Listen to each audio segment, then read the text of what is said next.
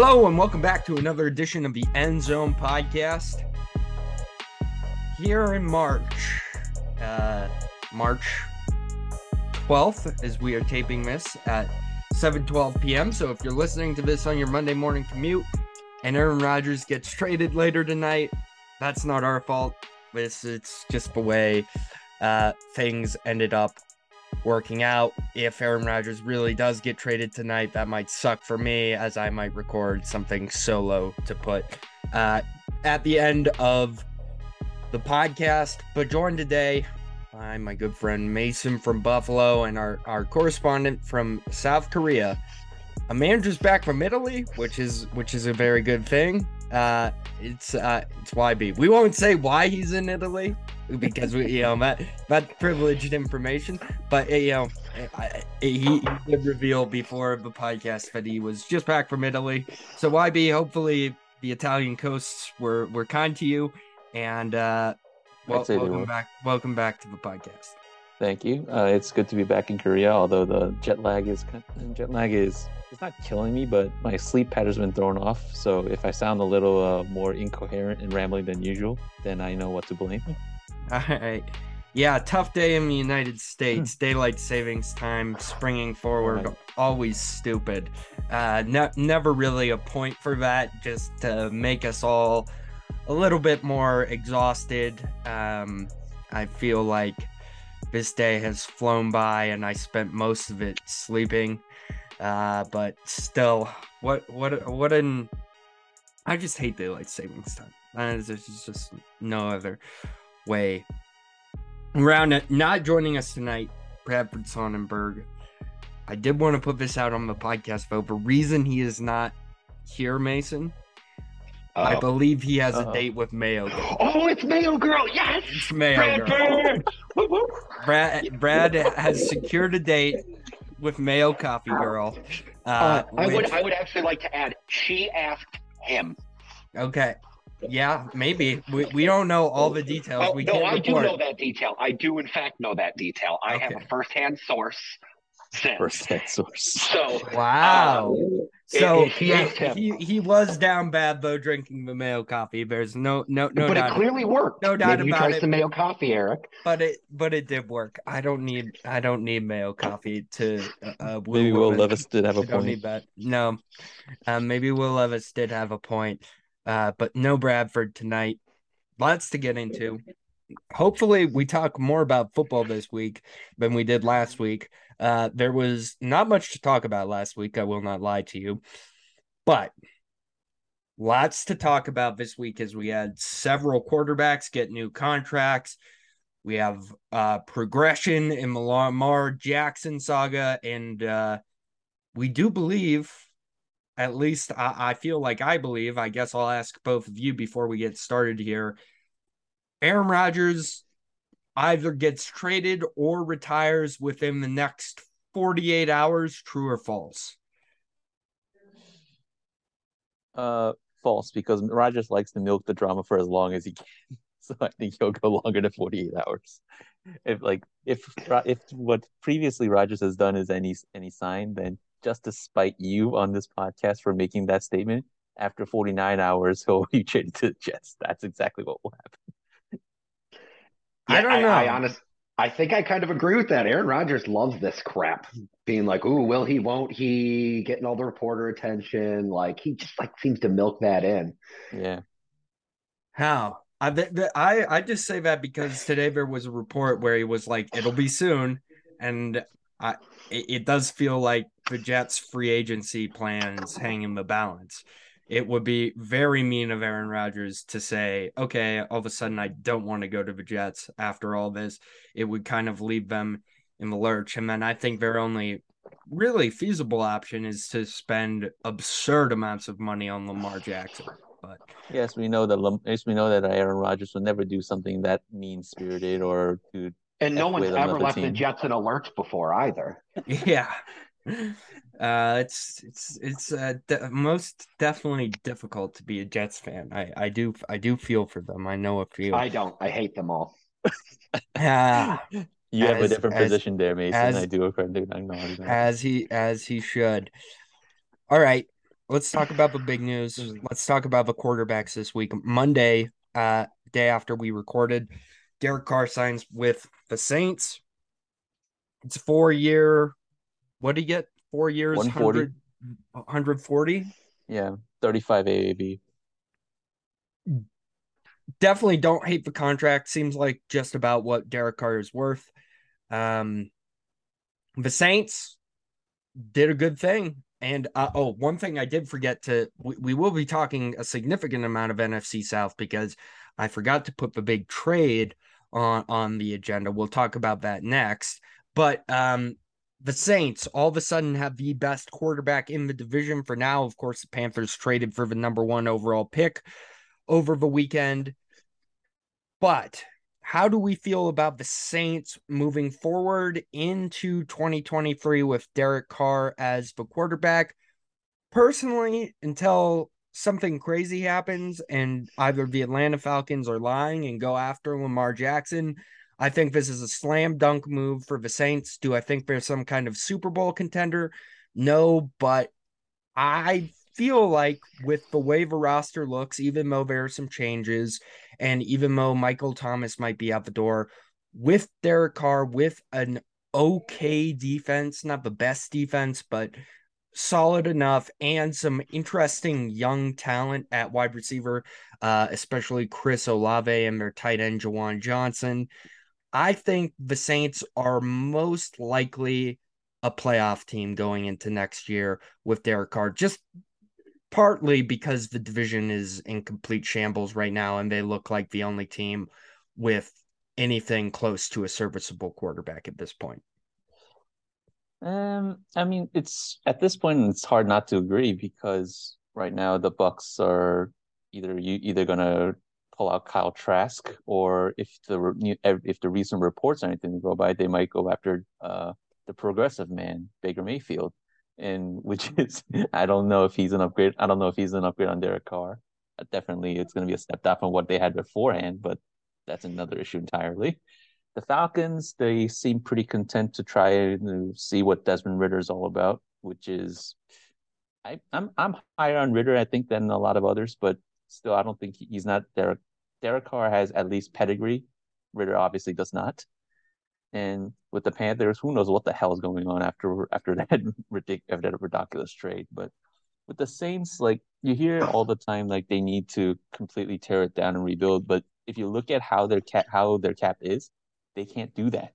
Like they can't just cut every contract like that, every bloated contract, because that kills their cap this year. So I the way I heard it explained is that they want to maximize the veteran core that they have on the defensive side as opposed to the offensive side, which is usually how the focus is handled. So guys like Cameron Jordan, Demario Davis, like those guys, like they're not going to fetch anything in trade value because they're too because they're too old and they have their contracts are too bloated. So they figure you got to roll with what you have right now. And go, I think going after Derek Carr and not giving up the draft pick to get him by basically whining and dining Derek Carr and telling Carr to hey, the Raiders screwed you over. Time for you to screw them back, and then you can come here, which is what exactly what they did. And the Saints managed to land Derek Carr without giving up a pick, which is a very smart move by Mickey Loomis and the Saints Saints staff. So, yeah, I think they have the best quarterback by default. Although, whether that will lead to any any kind of deep playoff success is another issue entirely, which is doubtful to say the least. Hmm. That's yeah, an... I kind of got to agree with the sustained success issue. I don't know that this is really a recipe for that, but if there's a team that makes you go, "Oh, the cap's a fantasy," it's the Saints every year. Every year, there's so many millions of dollars over the cap, and then every year they make signings and they get stuff done and they restructure and they figure it out. Absolute cap wizards going on down there. So no, I don't think they need to rebuild either. They don't need to tear it down. They just like you said, maximize their veteran core, get some good rookies in the door, and they should be able to walk into the playoffs in that division. Will they make a huge run on it? I doubt it, but again, once you're in the dance, anything can happen. So, mm-hmm.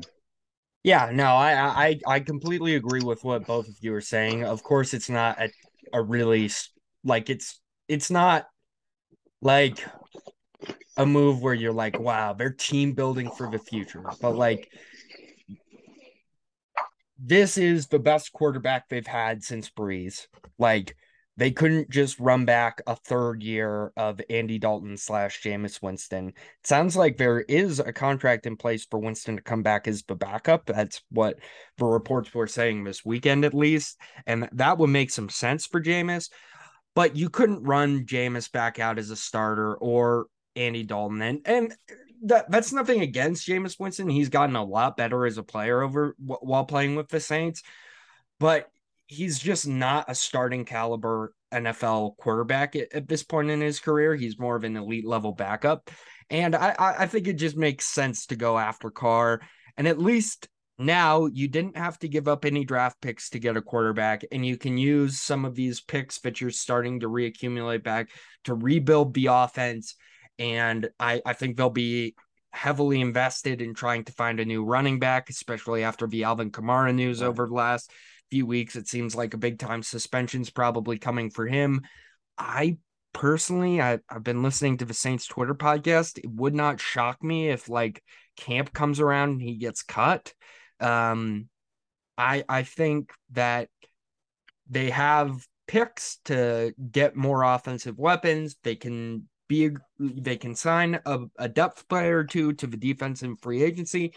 And I think the NFC is wide open. And I think if they play this right, and a big if, if Dennis Allen is the right guy, which there's a lot of debate on that.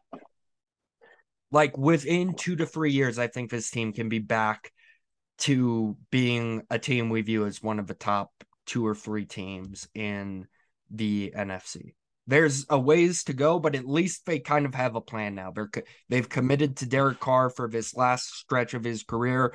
Like try to go surround him with talent. And I know Derek Carr had a bad year last year, but we talked about Derek Carr going into last year as a borderline top 10 quarterback. And that's his ceiling is a guy that can be somewhere between 8 and 12 in terms of where quarterbacks are ranked in the league. And I think that's what the Saints have been missing for a little while, even if the defense is getting slightly worse as we move away from uh, their defense of two years ago now. I think the Saints are playing it kind of smart too, because again, it's not like they're in the AFC where you need to be building to beat Joe Burrow, Pat Mahomes, Josh Allen. You need to just be able to beat what's in the NFC, and there's just not that much super deep rosters there and really good quarterback talent. You just need to be again near that top ten, have a decent enough roster, and you could come out of the NFC. If yeah. if they make the right moves this offseason, I think there's a way we could all agree that they're a top four roster in the NFC by the end of the offseason if they make the right moves in the draft and free agency. I mean, it's one of the benefits of having an owner that's willing to spend tons and tons of cash on restructures. Like that's yeah, I wish again, I wish what you need. I wish we had that in Cincinnati, but all right.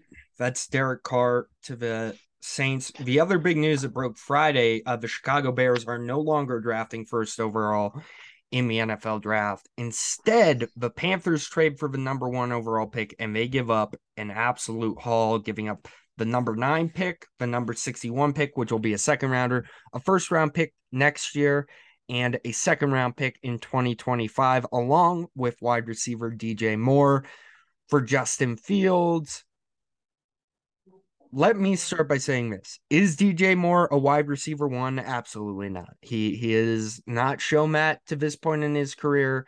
He has had bad quarterbacks to work with. I understand, but still, he is not putting up the kind of numbers where you're like, oh my God, there's a franchise changing wide receiver.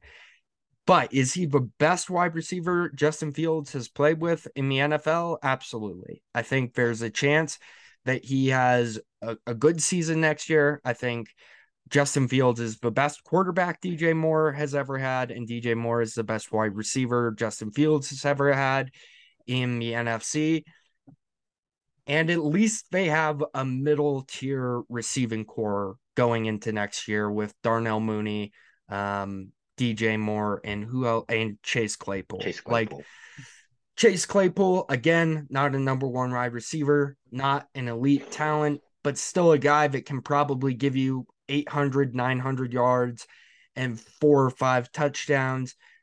They have just three of those guys. Do they still need to add more? Absolutely. I think it would behoove them to draft one or two wide receivers in this year's draft class and just see what happens in that retrospect. Or if someone gets antsy this offseason, which we know NFL wide receivers do, go after them.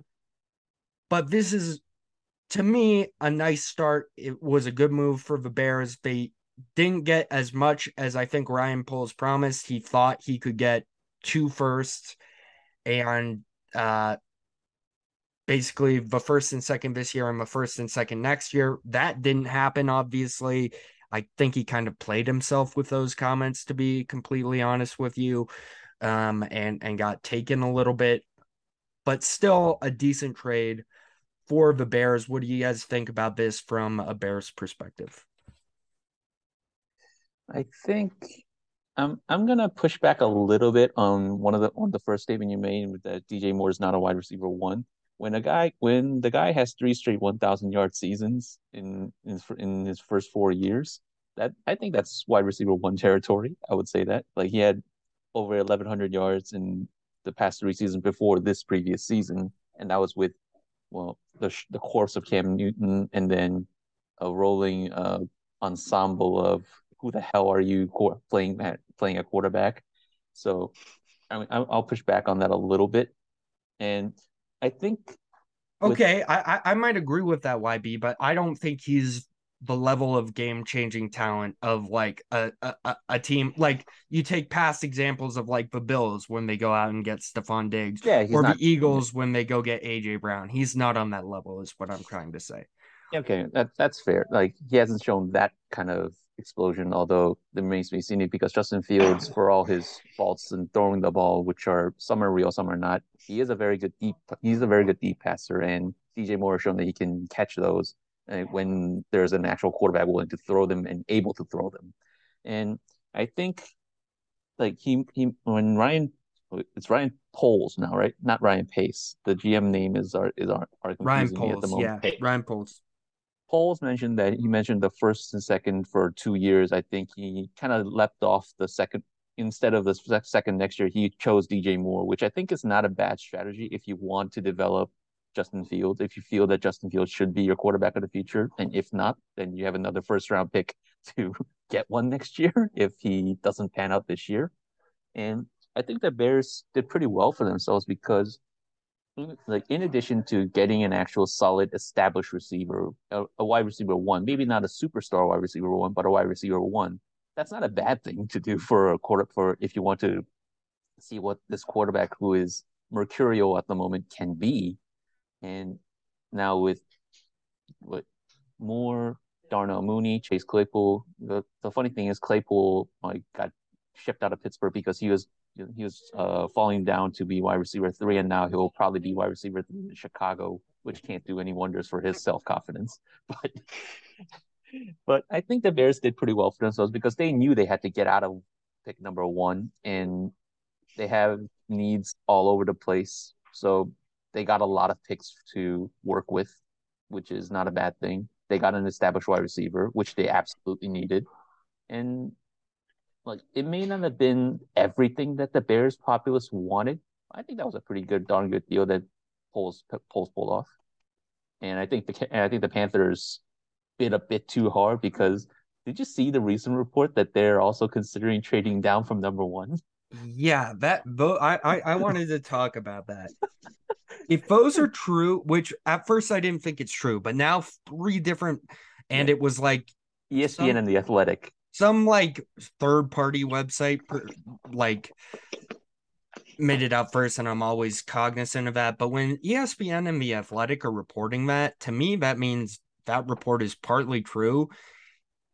If the panthers just gave up that much to trade down what what? Like what what why why yeah. would you make that move? And, uh, I, and especially if you wanted to draft, uh, uh, you know, a quarterback. Also, why would you trade your best wide receiver? Because if you look at the, the Panthers wide receiving core now, say they do take a CJ Stroud number one, he's not going to have much to throw to in year one. They they just don't have that much talent up front, and they've given up all their other high draft picks this year to to move up to this spot. Yes, it's true. Finding a quarterback is the most important thing. But what this tells me is that Frank Reich has a lot of job security right now. And I think David Tepper has given this staff a lot of job security because to me, this looks like one of those three year rebuild type deals. Because I, I don't think the Panthers are going to be any good next year. And that could be slightly a problem. Their GM might get fired because they traded next year's first round pick.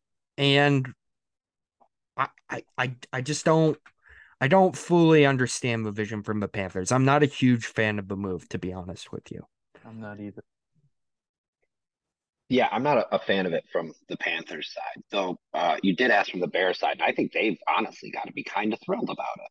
I, you know, I, they didn't want the number one overall pick in the first place because they've got a guy who they want to see if he works out. So they don't want to take one of those quarterbacks. Their best value is to turn that into more picks, which they definitely did. And then, you know, I mean, realistically, if we're saying that DJ Moore isn't going to be enough to be their number one, you know, whether or not that's true remains to be seen. But let's just assume maybe they don't even believe that. Well, now they've got three picks in the first two rounds. And the one thing we've seen over the past five to 10 years is that a wide receiver taken in the first two, first two rounds hits a lot, like a lot, a lot. They're not all Justin Jefferson, but a lot of them are close. like it's it's absurd how many wide receivers had just hit from the first two rounds now. So they have opportunities to take some swings there. And then let's say everything falls off the rails. Justin Fields isn't who they want him to be. It doesn't work out. Well, now they have two first round picks next year to try to parlay into a higher pick and get a quarterback they might like in next year's draft. They've set themselves up pretty damn well yeah. with whatever circumstance this comes out of, I think. Yeah. I think you're right. Yeah, and also like there was there was a bit of a kind of a funny corollary saying that like instead of trading their instead of trading the pick, they might have they might have been better off trying to like trading Fields, which I don't know if it was an op- if it was an option or not, but that was a that was a very interesting statement that somebody made. Like I read that and I was like, really? Like, I mean, Fields has its faults, but he's shown that he can be a difference maker in an absolutely putrid offense and I don't think I, regardless of what you might think of how sustainable Fields' style of play may be, I don't think you want to give up on him that easily. So I thought that opinion was pretty off off target, personally. I'm with you there, man. I think at the end of the day, known commodity is far much more valuable than whatever estimation you might have. Because I mean, these first round quarterbacks just don't always work out, no matter how surefire a shot they might seem to be coming out of the draft. Where like you, you have Fields, he's made the difference in games. He's been the dude who carried the whole team on his back and made those plays. You've seen it. You might want it more, but like it's happened already. Yeah. So that's uh, the Panthers move over the weekend. Next thing I want to touch on here really quickly. You sure is... we can touch on this quickly? Yeah, this one's this one's not not quick. Uh, Lamar Jackson gets the non-exclusive tag. I'll let you guys go first because I kind of had a, have a hot take on this. I just want to hear what you guys are thinking about the Lamar situation right now. I'll start with you, Mason.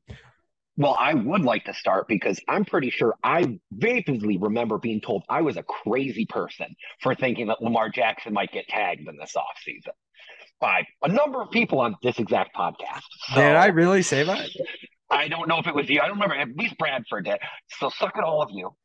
Uh, but I, the thing that that I find the craziest is a how much the non-exclusive tag is being used this year at all. Like I don't remember it being used more than like once any previous year on any player, much less like the bevy of players it's been used on this year, and especially Lamar Jackson. Like this feels very much like a, a uh, they're hedging their bets a little bit, and it's it's if we can't get the trade partner we want to get what we think we deserve for for his picks, we're going to make him do the legwork for us on this. We're going to make him go around, talk to these other teams. We're going to wear him out hearing what they think he's worth.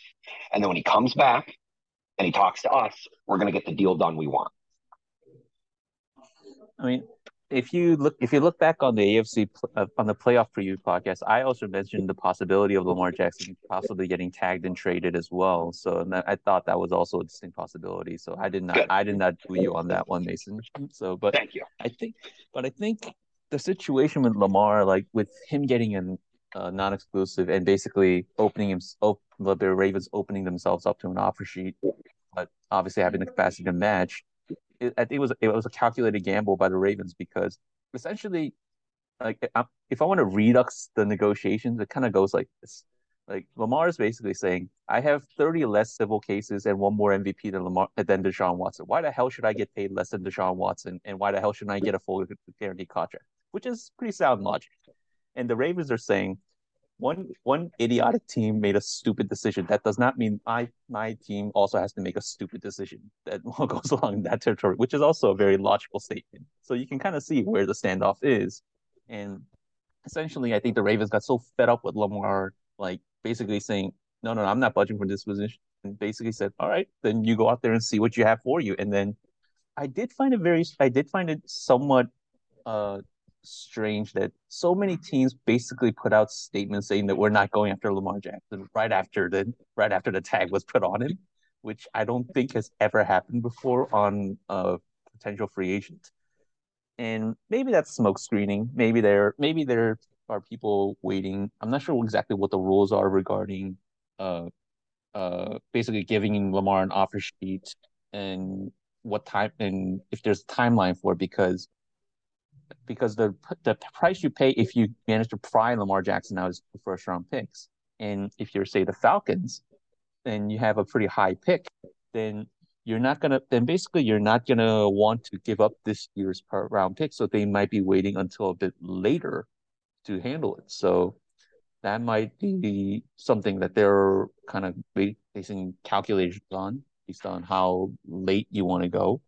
But I thought it was very much a distinct possibility because if, like, with other quarterbacks that are of the the notability of Lamar, so Mahomes, Allen, and this year with uh, Burrow, Herbert, possibly Hurts, like you don't hear this sort of acrimony and controversy regarding the negotiations. And I think Lamar might have overplayed his hand because his MVP season is now three seasons ago, and he has. I think he's. I think he's a better passer than people make him out to be. He's not the running back that can throw the ball that gets so comically stated on Twitter, but I think people. I think teams are scared of what that fully guaranteed contract. If what Lamar is demanding for is that, I think they're very scared of how that can be that can if that impact future roster uh, construction.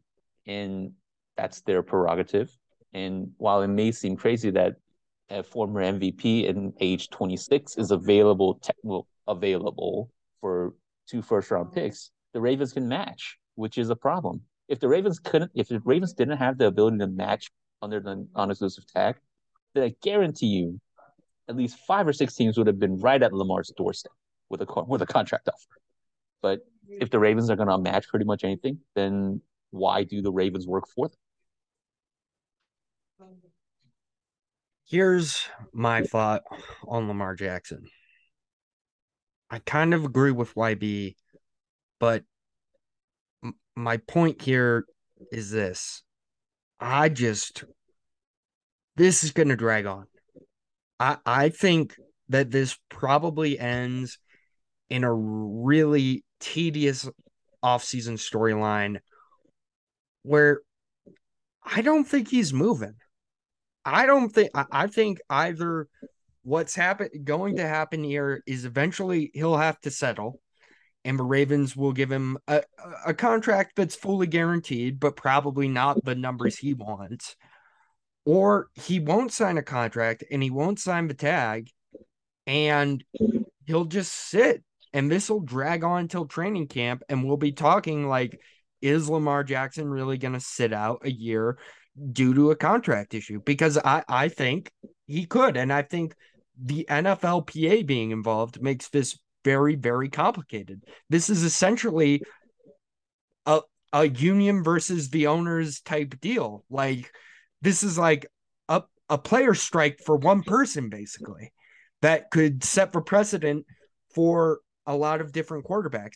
And honestly, Lamar's best course of action at this point is probably to wait for Joe Burrow or Justin Herbert or Jalen Hurts or whoever gets the next contract because maybe the Ravens aren't willing to, but maybe the Bengals or the Eagles or the Chargers are willing to give a big, fully guaranteed contract to their star quarterbacks. And then Lamar can push it forward because that's now, quote unquote, league precedent. But I just think this is going to be ugly and long and drug out. And I don't think we're going to have a resolution for this before the NFL draft. And I, I, I believe people like Jeremy Fowler, who today reported that he he has heard that no NFL teams are going to make offer sheet offers for him.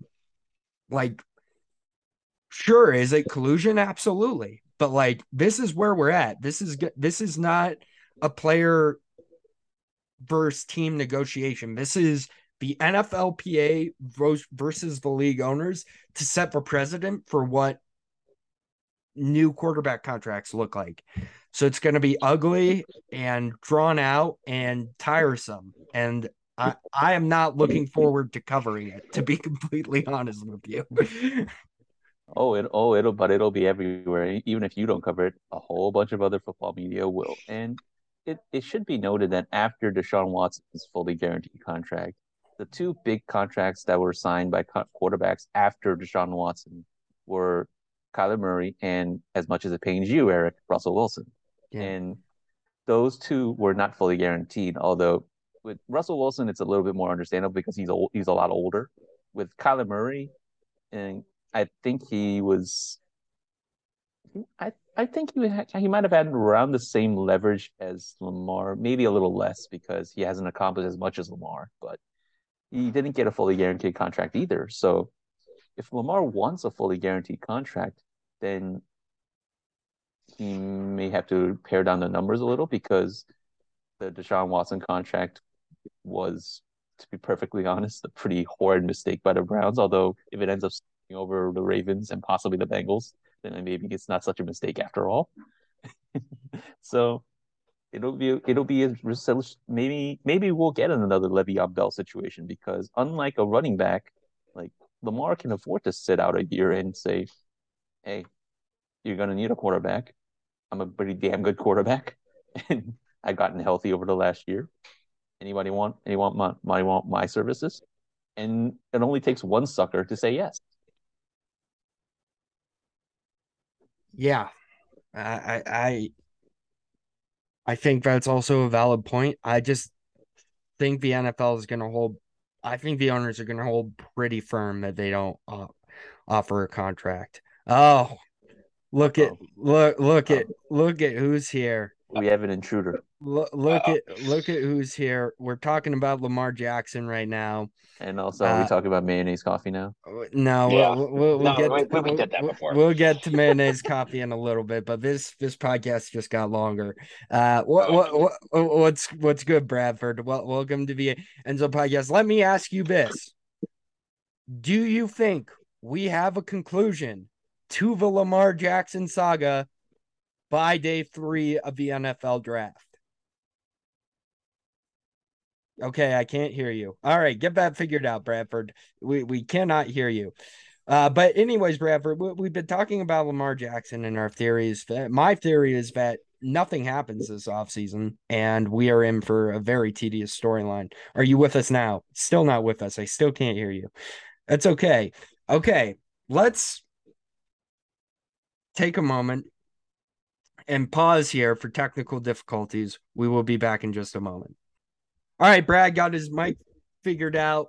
Do we have a resolution to the Lamar Jackson saga by day three of the NFL draft, Bradford? Uh, you're throwing me right on the hot seat just as I come in here. Uh, no, I don't think we have a, a, resolution by then. I have a weird feeling it's going to drag out for quite a bit longer. It just it feels like to me the kind of story that's going to push itself into OTAs, and it's just it's going to be a waste of everybody's time. Yeah, I kind of think that this is going deep into training camp. So uh, uh, we we got a long way to go on this. Any final thoughts on Lamar Jackson before we move on to our next topic here, Bradford? I think that the discourse around Lamar is ridiculous right now. People are talking about him like he's Kirk Cousins. Is ridiculous. This dude won MVP a couple years ago. Like, pay the man his money. I don't understand how franchises can look at themselves in the mirror and sleep at night, like doing things like paying Daniel Jones 40 million. And then when it comes to Lamar, they like get all tight on the checkbook. Are you kidding me? Have you seen the receivers that he's been playing with? He's a difference maker. This is ridiculous. Pay the man. This should not be hard. Yeah, it, it's going to be ultra annoying. I could see us banning this as a topic of conversation yeah. I mean, on this on this podcast by like let's just say like we'll stop talking about it like at the draft. Like but this also doesn't need to be a thing we talk about every time that we meet. You know, let's just let's just put that on the table right now. You're not going to hear about Lamar Jackson every week and unless something happens next week, you'll probably not hear about him. All right. Daniel Jones, Bradford brought it up, gets a contract, hundred sixty million.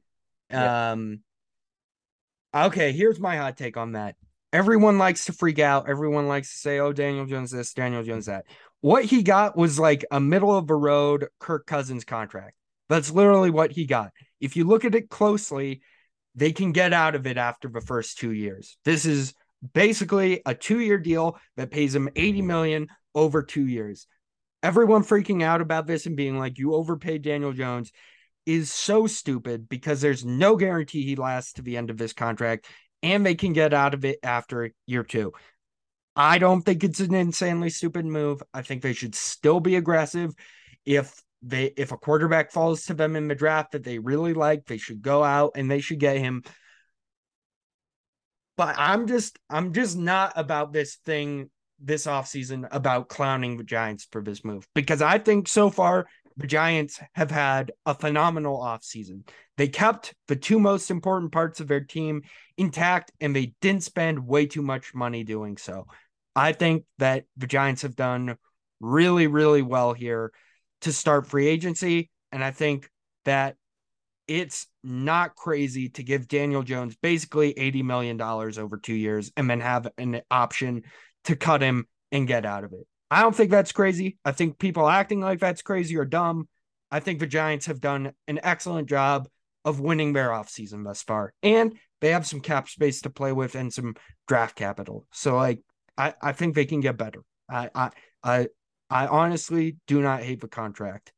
YB, how you feeling?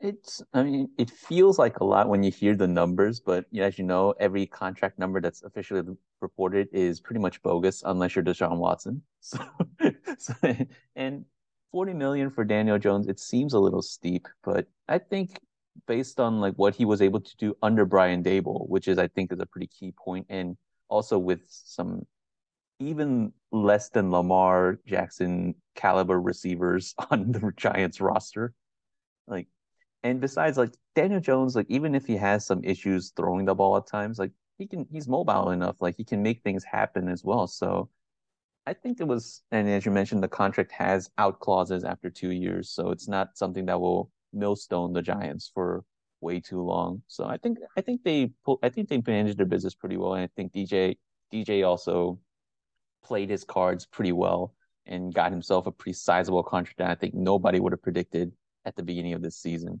And besides, I don't think you brought up the best move that the Giants made is that they finally got rid of Kenny fucking Golladay. So, so I think, yeah, I think, I think I would agree with you that the Giants, like they cl- they cleared out some, uh, can't they cleared out a pretty. They have about sixteen million dollars to spend. Yeah. They could add some veteran guys. They cleared out a sizable amount of cap space by getting rid of Golladay, who was also a net negative on the field. So, and they've drafted pretty well in recent times. So, well, Kadarius Toney notwithstanding, but then, and I think they set themselves up to at least replicate their success of this year and possibly go further. Although with Saquon one year older and on a franchise tag, maybe they'll ride him to the ground like kind of like the Raiders did with Josh Jacobs, which is an off sec a non sequitur, but it is kind of funny that the Raiders declined Jacobs' fifth year option and then ended up franchise tagging him. So, but that's the Raiders for you. Bradford. Uh, a couple of things.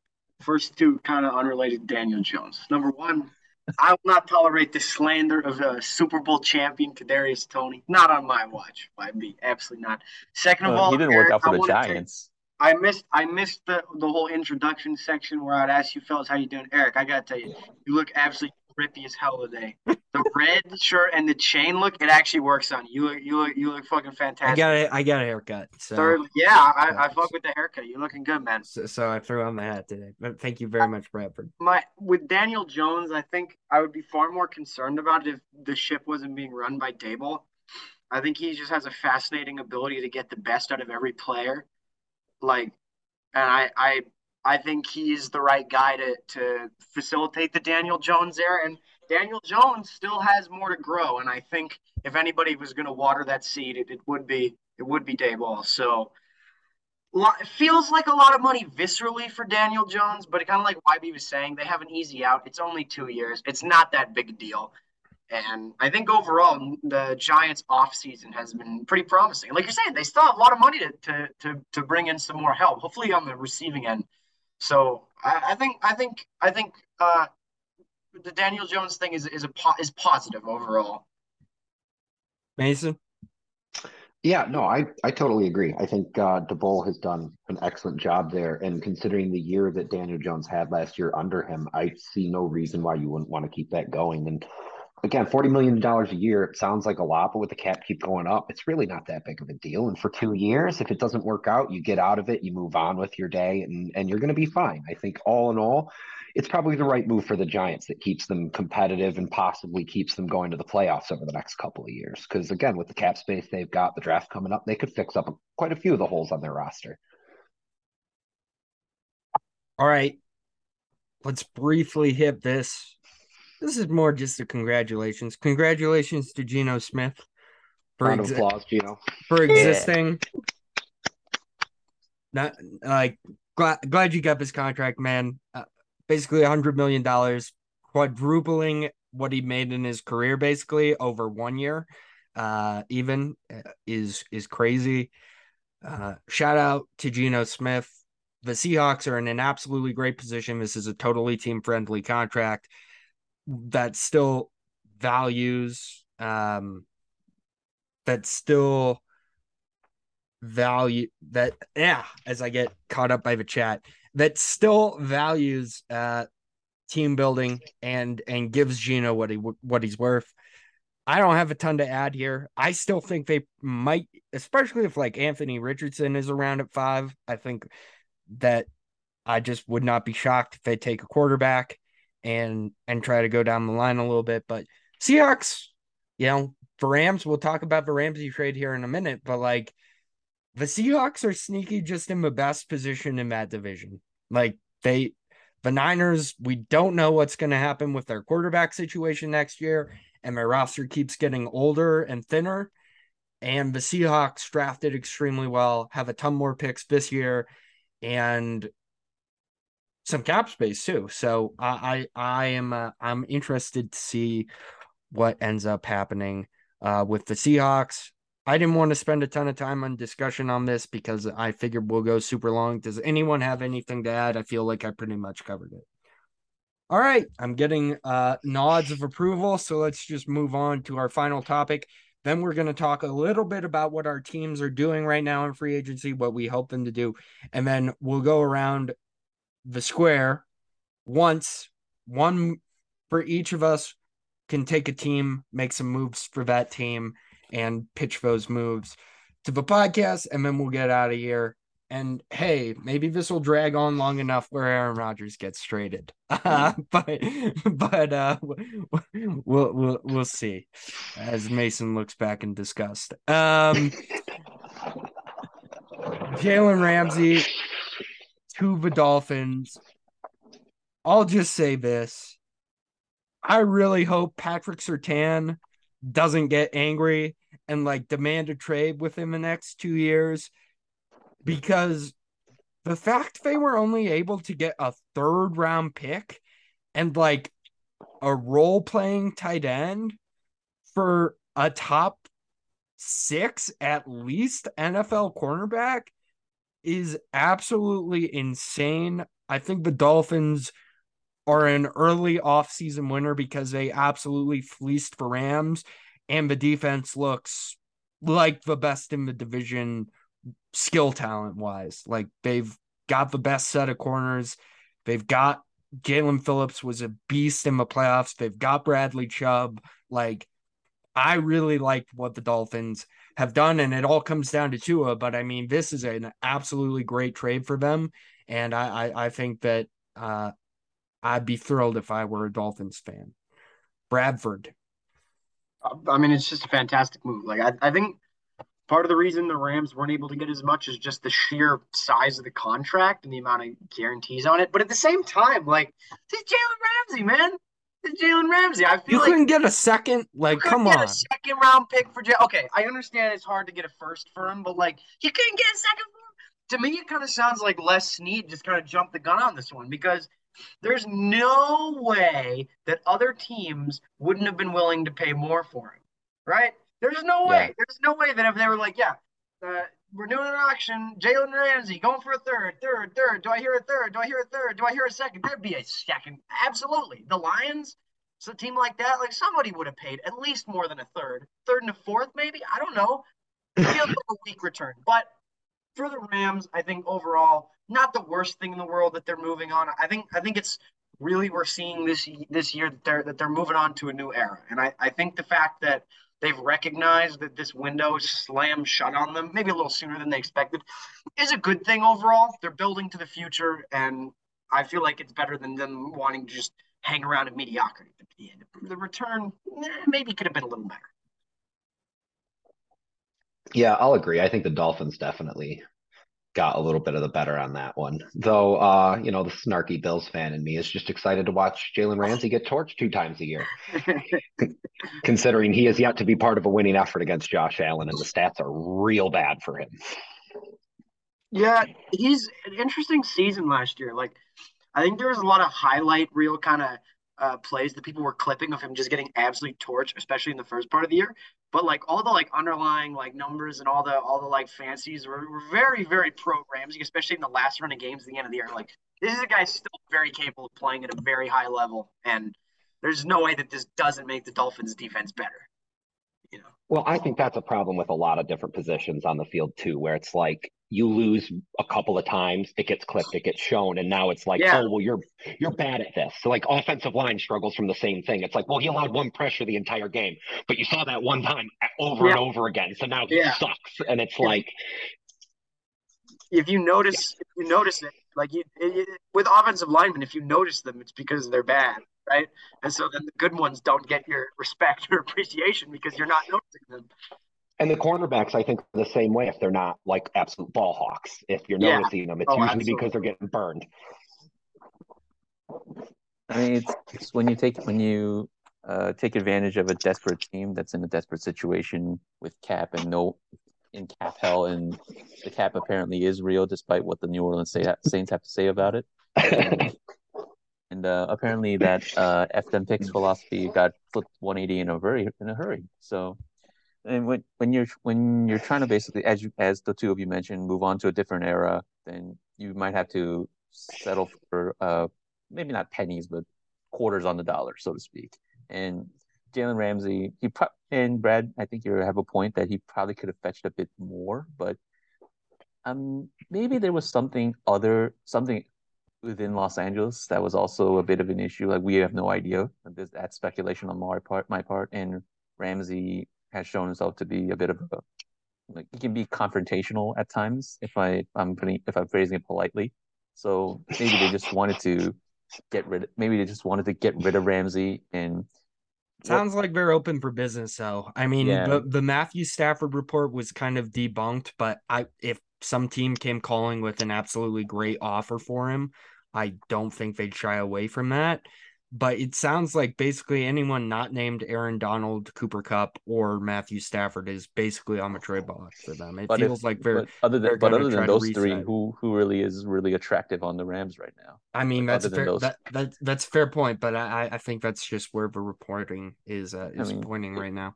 If the if the Ramsey trade is a is an indication of how the Rams are going to play this out, then you have to assume that they're also going to be at least willing to listen to offers for Kupp and Donald because Aaron Donald is pretty old now. Like, well, like people, some people play well into their well into the mid thirties, but Aaron Donald is on the other wrong side of thirty, so to speak. So, if some mm. team, some desperate team wants to take on Aaron Donald and his contract and fetch up a, and put and put up a bunch of picks, and the Rams really aren't going anywhere in the way the way that things are happening now, you have to at least be willing to listen. Like that's that's your due diligence. Even if not, even if you get the offer is ridiculous and say no, that we're not doing that. It's better than not listening at all. Hmm. That's fair. All right. Let's briefly check in on uh, what our teams are doing. Any interesting cuts to us? Anything we think we're about to see in free agency? Uh, I'll start first with the Broncos. Lots of moves on Friday. Uh, did a ton of cutting. Chase Edmonds no longer with the team. Graham Glasgow, their longtime guard at this point, now no longer with the team. And uh, one other guy. Who am I forgetting? Risner? Uh, Risner, I'm not sure they cut. I just don't think they're extending him. Yeah. Uh, um, and Dre'Mont Jones is gone. He's gonna yeah, be he's a free Dr- agent. Dre'Mont Jones is walking out the door. It's um somebody else got cut. The third guy did end up getting cut. As I'll, I'll, I'll if somebody can look up Broncos cuts for me online, maybe you can you can jump in. But basically, all that said, the Broncos really in a good space cap wise. Ronald Darby. Ronald, Ronald Darby. Darby. Yes, makes sense. All those moves made sense to me. Ronald Darby good corner, but can never stay healthy. Graham Glasgow, average guard at best, sometimes bad. And Chase Edmonds was just a random guy we picked up last week because we had no running back depth. Um, but the yeah, Broncos, that Ronald Darby jersey of mine didn't work out very well. Yeah, the Broncos now have the sixth most cap space in the NFL to spend this this free agency. Um, I'm interested to see what they do. I think Dre'Mont Jones is not going to come back. I would assume they'd look at veteran guys. I just don't, with all the moves, it just would not shock me, though, if they don't spend that much money this offseason. Even with the new owners, even with the Walmart money, I get it all but it just wouldn't shock me if for some reason this is all leading up to like a nuclear option where perhaps they cut Russell Wilson. Like that's just something in the back of my mind that like because they have this extra cap space now, they could take the hit this offseason and slide into a tank next year. I I don't think it'll happen, but there's a greater than non-zero chance it does. That's just my opinion on the Broncos right now. Uh, I'm interested to see what they do in free agency. Some people think they'll go after a wide receiver, especially because the reports are that they're shopping Courtland Sutton. So um, it'll be interesting to see what ends up happening on that front as well. We'll see what direction the Broncos go. I kind of hope they just eh, like rebuild, uh, but that doesn't look like what's happening here. It looks like they're gearing up to spend money, uh, or cut Russell Wilson, one of the two, and I'd probably bet more on spending money. Um, Bradford, not a ton's happened with the Chiefs other than they're not bringing Orlando Brown back. Anything you're expecting within the next day or two here going into Chiefs free agency? I don't know if I'd be quite so hot on them not bringing Orlando Brown back. It's it's a tricky issue. I personally was expecting them to tag him, but I think the door is still very much open to him being signed there. I believe that Veach is kind of running a bit of a gamble here. I don't hate it. Brown is been solid. He's very overrated. His Pro Bowl nods are kind of a joke. It's just a name recognition thing. he's been okay. I mean, he's held up his end of the bargain in the playoffs. Absolutely, like uh, he's a really seems like a really nice guy. I think that he's asking for a ridiculous amount. I mean, asking to be the highest paid. Like, uh, uh, what planet are you coming from? And I think this is a move by Veach to let OBJ explore what's out there, give him a little taste They're like nobody's gonna pay you this. We'll still we'll still take care of you, and I would not be surprised to see him come back because it, it, it doesn't make any sense that they wouldn't tag him then and then just trade him for something because they'd be able to get something for him, right? I feel like this is very much a, we're, we're to let him see that the market that he thinks is out there for him is not out there for him. And if some team does overpay for him, I think the Chiefs, my personal little take, is a little spicy. Some people seem to think maybe they'll draft. Uh-uh. I think if Orlando Brown does not end up in Kansas City, I think we're going to see a Laremy Tunsil trade. That's that's that's kind of where I'm coming from in this. I think it makes sense. I don't think it makes sense for the Texans to have him on the roster right now. I think that would be a nice fit in Kansas City. I, I think that's probably the backup plan. Other Chiefs free agency, I mean, I, I expect they're going to work out some sort of extension with Chris Jones pretty soon here. Uh, it's going to get done. There's no way that it doesn't. I think it'll be a pretty reasonable contract. I would guess around 25 million, which is a steal for what Chris Jones brings. He just said he simply wanted to be the second highest paid. He's like, the Donald contract is ridiculous. I'm not expecting that. I love this team. I want to retire a chief. I'm going to stay here for the last blah blah blah. Still take care of the man. He's he's a beast. I also think that Hardman's super gone. I don't think they're. I think there's going to be uh, a market for him that the Chiefs are not willing to match, which leads me to believe that Juju probably stays. I would be surprised if he doesn't. But Hardman, I think, I think we probably reach the end of that. And other than that, the Chiefs aren't really going to be big spenders. I don't think. I think they much prefer their current method of really bringing up rookies and and draft picks and such. And I, I, I wouldn't expect them to be dishing out like big deals to anybody. YB, the Bengals.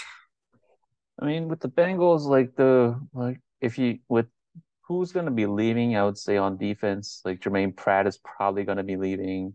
Like Jessie Bates is also probably going to be leaving. Like close to ninety, close to hundred percent. Bates has obviously had contentious negotiations with the Bengals front office for the past couple of years, resulting in the tag, resulting in the tag this year. Jermaine Pratt, he wants to be, he wants to be an every down linebacker. He wants to pay like a very good every down linebacker, and he played very well last year, so he'll probably get his money. And uh, with on the and on offense, like there's a lot of discussion regarding whether Joe Mixon will be cut because of his cap hit because his cap hit is large, and if he's not willing to take a pay cut, he may be gone. And there's also discussion regarding La'el Collins, the right tackle, who's obviously has torn ACL, and we're not sure if he can he can be ready for the start of the season based on how late the injury was, and also the fact that he's also he was kind of battling with his conditioning and nagging injuries the entire year. And in free agency, I think the last couple of years they've gone out and gotten players in like the last three years, like the like, and then but last year they got some more. They got they obviously spent hard, big on the offensive line, but that still obviously needs uh injection whether via the draft or free agency. I would expect they want to look at one of the tackles that's on the free agent market. The names that are constantly discussed are like Jawaan Taylor, Kaleb McGary, uh, that Raiders tackle whose name I cannot pronounce, Uinumenor or something like that. And other than that, like I think this I think the Bengals' days of spending hard on free agency are over, mainly because they're going to be have, have to pay their own guys pretty soon. So Burrow, Chase, possibly Higgins, if they want to keep both of them, and that's going to take up a lot of their money. And pot and the Bengals usually don't do the whole extension uh, void year that that sort of that sort of modern cap shenanigans, but they may resort to that now with DJ Reader having a $15 million cap hit, Trey Hendrickson also having a $15 million cap hit. So if they want space, extensions and extensions for the first and then lowering the cap hit for the first year, that definitely be something they would probably look in towards. And the other thing that's been going on, I think, with the Bengals, at least based on what's happening on Twitter, is there was a report that there was some idiot on Twitter reported that Joe Mixon shot a kid, which was uh, it, there was there was gunfire near since near the Cincinnati house that Joe Mixon lives, and some idiot decided that this was enough to say that Joe Mixon shot a kid, and then and you know you you know you messed up when Kansas when Chiefs fans are saying like no no that was wrong. That was wrong. When Chiefs fans are backing up Bengals fans on Twitter you know you messed up. And there's totally unrelated to that though. The expectation at least from what I've heard is that he gets cut. Probably oh, because absolutely he's getting yeah, cut he, he's like, he has a twelve million dollar cap hit on the running back and he wasn't and he was he wasn't effective last year. So unless he agrees to a pay cut then he's probably going to be gone. Perine's also a free agent, and they want I think they want to bring at least one of them back. Either Mixon takes a pay cut, or they bring back Perine on a small on a smaller deal, like somewhere in the three or four million dollar range. They either look for a late round draft pick, kind of like what they've seen with Allgeier or Dameon Pierce, some other rookies on other teams, or they bring in, or they've heard, I've heard reports regarding their interest in, say, someone like Jamaal Williams, which is maybe which may be an okay thing. Like Jamaal Williams ran well last year on although they had the Lions had a ridiculous offensive line, so that might have something to do with it. But on the whole, like them spending big on free agency, I don't think it's going to happen. Unlike last, unlike the last couple of years when they basically rebuilt their entire defense and then rebuilt their entire offensive line via free agency. It's going to be maintaining who they have, and also they need a tight end because all their tight ends are out, out of contract. Yeah, right, Mason, briefly on the Bills. I saw I, I didn't read the full tweet, but I saw like my notifications this morning when I woke up from sleeper or whatever. I, I got a Matt Milano notification. What's going on with that? And what what are we what are we thinking Bills wise this offseason? Uh, so Matt Milano got extended another two years, so he's locked up until 2026, which is an absolutely solid move. I didn't see the numbers on it, but uh, last time around he took definitely less than he could have gotten on the free agent market just to stay with Buffalo. So I'm going to go ahead and guess this was yet another team friendly deal where they could keep his cap hit as low as possible while still offering him a good bit of money because the Pegulas are uh, more than happy to let um, Brandon Beane spend just absolute boatloads of their money. Um, I think it's it's honestly it's going to be a lot of restructuring because they're still over the cap right now. Um, they did restructure Tim Settle uh, but that only frees up like six hundred thousand dollars in cap space. So it's like that super helpful. But again, it's it's it's one of those guys that really like clicked in with the defense. And I think that the reason you're not going to see probably a ton of big moves, at least in free agency, I, I, think they finally got to a point where they're really happy with like a lot of the core of the team. And so we're not going to see any like big moves like that where it, if you want to call it a big move, which it could be, I think the the place that they might spend a little bit and try to upgrade is going to be the offensive line. It's not going to be super splashy or anything like that, but you know, there's some quality offensive linemen that are hitting the free agent market right now that might not get locked up by their team. And, and realistically, it's the one place where they could use probably the most upgrading outside of like some of the skill positions in like the back end and stuff like that. Mm. Uh, otherwise, I think again, it's just it's going to be kind of a get right year of like let's get the cap fixed a little bit so that we're not severely over it next year because Josh Allen is now his contract's hitting and, and starting to make life a little more difficult, and then just use a full round of picks for a change to actually get some stuff done. I did hear I did hear something about like with Milano locked up like the situation regarding Terrell Edmunds and also with Jordan Poyer, like those two are likely to be gone because of cap constraints? I definitely think that that's more than likely. Uh, I know Poyer is definitely like he I don't want to say he he wants like the most money he can get, but like he he values himself and he wants to make sure that he's getting paid what he he thinks he deserves. And so I think at the end of the day, that probably puts him kind of out of the bill spending range, especially considering like his age and the wear and tear that are on him. I think they would much rather rely on one of the younger safeties that they have that have proven themselves to be at least capable in you know spot relief of of Poyer and Hyde. Um, and then also with um, Tremaine Edmunds, I think that I don't want to say he's been a disappointment because it's not necessarily fair. Um, the the times where he's had his his really like down periods, he's been suffering through like shoulder injuries and stuff like that. And I think some of the biggest uh, parts of his game is the fact that he's really rangy and he can hit hard. And so when you're not being able to put your shoulder into your main weapon, like it makes it a little more difficult for you to be as decisive and make some of those decisions. And when he's been healthy, he has been really good at that. But his coverage isn't really super great. And then the fact that we're paying Milano so much money and and he is such a quality starter, I think it kind of gives them the idea that maybe we can let Edmunds walk and replace him with somebody who's not quite as talented, but still be just as good because of the quality of talent around. And so I do think he gets signed elsewhere. I don't think he ends up staying either. All right. This is going for about an hour now. Let's finish up here at last 15 or so minutes. I wanted to give everyone a chance to make a move or two for a team we haven't talked about uh, yet. So, you know, Bills, Broncos, Bengals, Chiefs, all off all off the list here. Just it can be a free agent, it can be a trade, it can be a free agent and a trade. I will I will go first.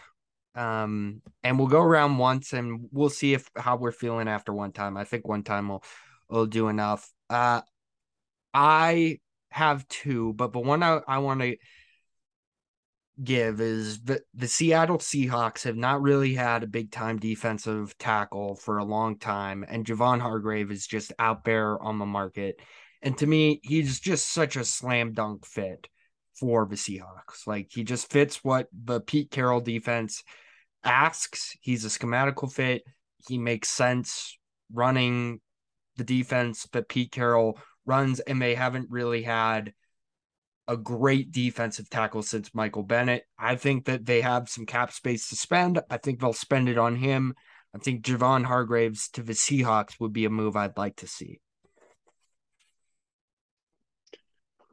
So I had a couple of them as well, but I think the one that uh, I'd like to see most is I'm really glad Bradford's here for this. I was I was hoping he'd get to I know be here I know exactly I think, what you're about to say. Oh oh do you? Okay, I'm excited for this then. Um I think that the Chargers have an extremely quality defense. Damn near elite, but there's a weak spot in it, and it's in their linebacker position. And I think if they did the smart thing and they didn't let Bobby Wagner leave LA, just come on over to their locker room, plug him into that defense. It could be genuinely elite. It could be where Herbert gets to just put up two touchdowns at the beginning of the game and their defense just puts the screws to whoever they play. I'm going to disagree with that because all the reporting I see is that he's going back to Seattle. I mean, he might. I'm just saying this is what I would want. Okay. You, you didn't say what's happening. That, that, is, that is a that is a fair point. Uh, I did just want to point out uh, what I was hearing though. Bradford.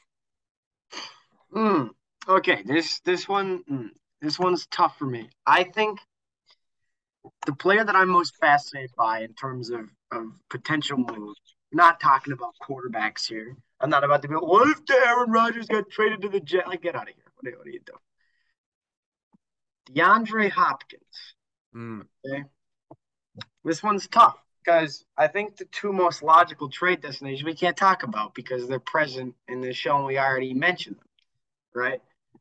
Personally, I think there's no reason that well, uh, you you can still talk about it. I, I don't I don't want to I don't want to you know del- dilute you here. Do you you think Eric wants to know if he thinks it's the Broncos? Yeah, yeah. Do you think it's the Broncos? I don't. I don't think it's the Broncos. I think it would be incredibly wise. Like, I, it's not the Chiefs because with the Chiefs, like, I obviously I'm not going to complain if DeAndre Hopkins is a Chief, but I think that would be an absolutely fantastic move for the Bills. The money is a little hard to stomach, but my God, if you if you finally give Allen a number two wide receiver I feel like make the Hopkins money thing work. Hopkins has said he's willing to rework things to make it work on a contender. I feel like it just makes sense because you'd be able to get him for like a second round pick probably. I feel like you can't be going into to, with this window. Don't try and sell me Gabe Davis as your number two, guys. Stop it. Stop it. He had one good playoff game. Relax. Relax. It's not going to happen. I, I oh, well, what a game it was. To r slash dynasty football, Gabe Davis is never going to happen. Hopkins just makes so much sense to me. Like I don't know why the Bills wouldn't do this. It just I, I feel like that's that's the logical move. And another one, if we're sticking in that vein, Derrick Henry to the Bills. Does that not make sense as well? Like the Bill, I think at this point the Bills should just say fuck it and just bring in a big piece. Because like, come on, I imagine Derrick Henry and Josh Allen on the same team. Just imagine it. Like I'm no Bills fan, you know that, but like, oh my god, who doesn't want to see that? That's crazy. Like I think the Bills should make a big move, make a big splash. Like I don't want to be seeing these little moves around the edges. You're not good enough. Get good enough. Make a big move. Come on. I mean, they literally make one every offseason. I don't know what more you want from them. I want them. I the thing is, listen, I don't want them to do any of this. Obviously, listen, if they want to go in with Gabe Davis as their number two, so they can lose in the playoffs to us again. No, be my guess. Be my guess. But like, why wouldn't the Bills do this? Like, make a move. Come on. Like, the, the Bills' window is not as all encompassing as the Bills fans seem to think. I don't think. I think they'll be competitive as long as they have Josh Allen. Josh Allen's a god. But like, make a move. Come on, now's your chance. Like, Josh Allen is fantastic, but he's not so fantastic that he doesn't need any help. And I feel like they're they're outside of defense. Like, what help if what actual viable help have they brought in from outside of Stefon Diggs? Like, what have they brought in for him? Absolutely nothing. Well, Cole, Cole Beasley. I mean, don't be don't be selling John Brown.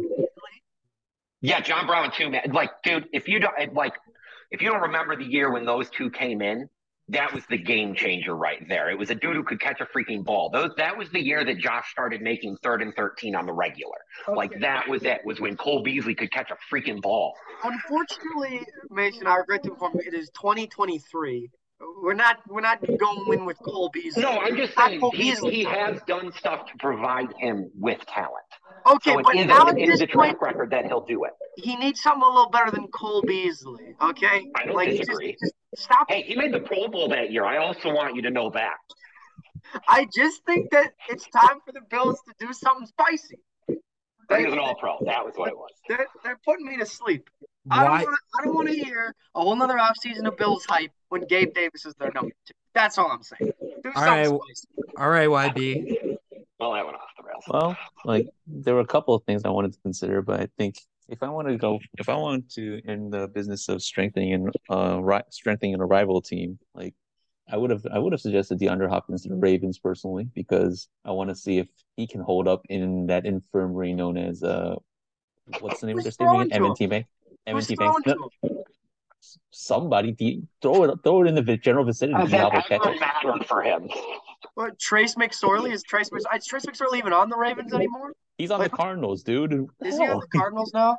Damn. Yeah, so they have chemistry. Throw, I'm sorry, I'm not up to date with Trace McSorley.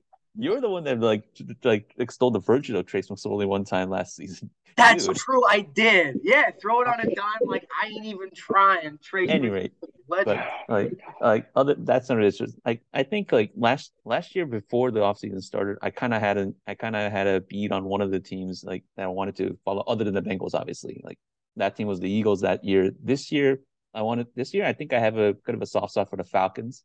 And if Ramsey hadn't gotten traded, I, I would have suggested trading for Jalen Ramsey for the Falcons because they can one they can absorb the cap hit, and two, if you have Jalen Ramsey and AJ Terrell, then you're basically not going to allow anything in that division to be thrown thrown in there. But with Jalen Ramsey now, obviously in a little bit south of Atlanta, like I think I think with free agents like coming around on coming around on the defensive side. I think they need help on the defense, especially on the back end. And I think, as much as it pains me to say this, they should go after Jessie Bates. They they should go after someone that can marshal them in the back of the back of back side of the defense. And I mean, the sexy move would be to try to go for Lamar Jackson, but I think the Ravens will probably match any offer sheet unless the unless the offer sheet is designed specifically to be like ex, like exorbitant in year one which I think can happen, but mm, the the Falcons don't seem keen on doing that. So if they're not going to do that, then they should, they should shore up the other side of the ball And I think and I think uh, rangy and pretty heady safety like Jessie Bates would be pretty would be a very nice addition to the Falcons defense. And I think as as we mentioned at the beginning of the show in the Derek Carr conversation, that division is a wasteland. And so maybe Derek Carr takes the Saints over the top, but other additions can take the Falcons over the top. Or hell, if one of the if the newly drafted quarterback by the Panthers, assuming they don't trade out of the number one pick, which would be hilarious. if they maybe the Panthers like get taken over the top by checks, baby, they get a bunch of picks. Uh, I I don't know I don't know. I think that's closer to Chinese checkers than chess, but like very. but I think I think the Falcons have a legit shot because they have good skill talent, like with Drake London, Kyle Pitts, Tyler Allgeier. They have they their offensive line improved, and I think with a bit more reinforcement on defense, I think they can absolutely be a contender for the NFC South. They just ran out of steam, and also they got Marcus Mariota in the later in the year. So I have one final point, and then we can wrap this thing up. Since we did talk about Nuke for a while, I do think, to me, the DeAndre Hopkins landing spot is back in Texas with the Cowboys. Like, I think the Cowboys they'll probably do something stupid and not cut Ezekiel Elliott. But I think they'll just say, okay, the cap truly doesn't exist. And I think both Odell and DeAndre Hopkins have a real chance of ending up on the Cowboys. And if you put that together, suddenly the Cowboys offense kind of looks like the best in in the NFC. You know, with those three guys on it. So I, I think Jerry's gonna do something crazy. Uh, that would be my final move. All right. At this moment, I have one final question for Brad before we leave, but I'm going to excuse YB if you need to go. I know you're at work. I know you've you've taken time out of your day and you need to get back. I I hope we didn't get you in trouble. Thank you so much for joining us, YB. Well, hopefully we'll have you on again before the draft. All right, sounds good. See you, man.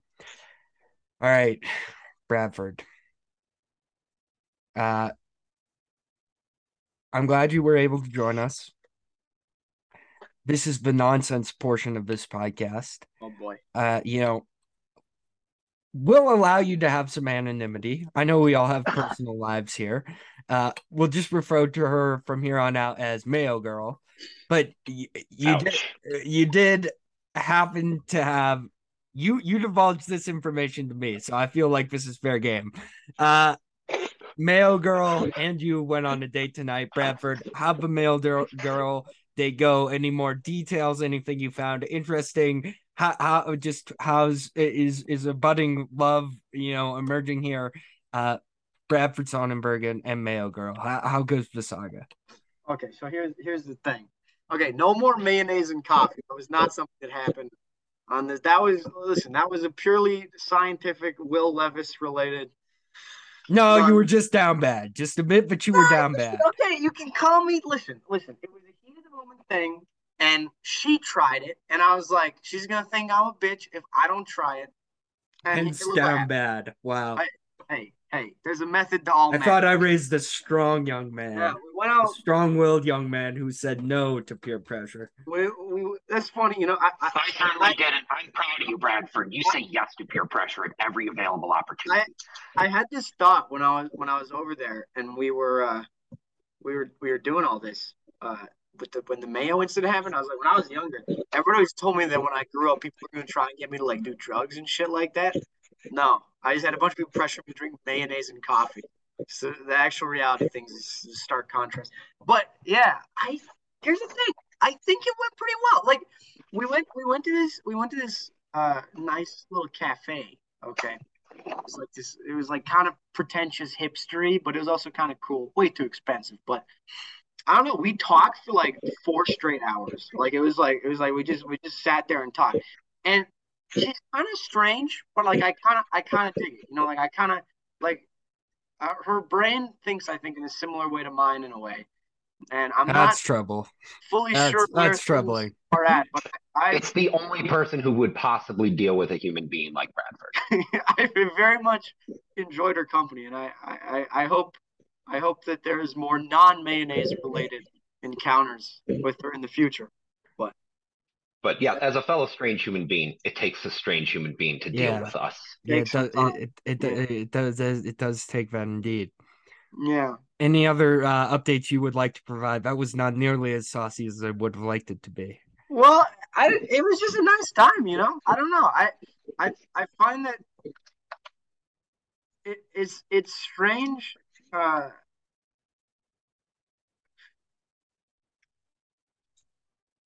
Oh my God. For the Okay. first time in End Zone podcast history, Bradford Sonnenberg is at a loss for words. That's, you know, I, I didn't, Mason, I personally never thought we'd get to this point.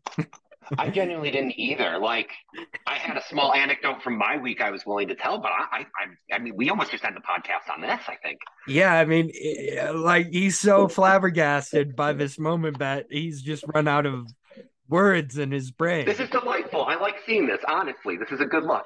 He must really like this girl.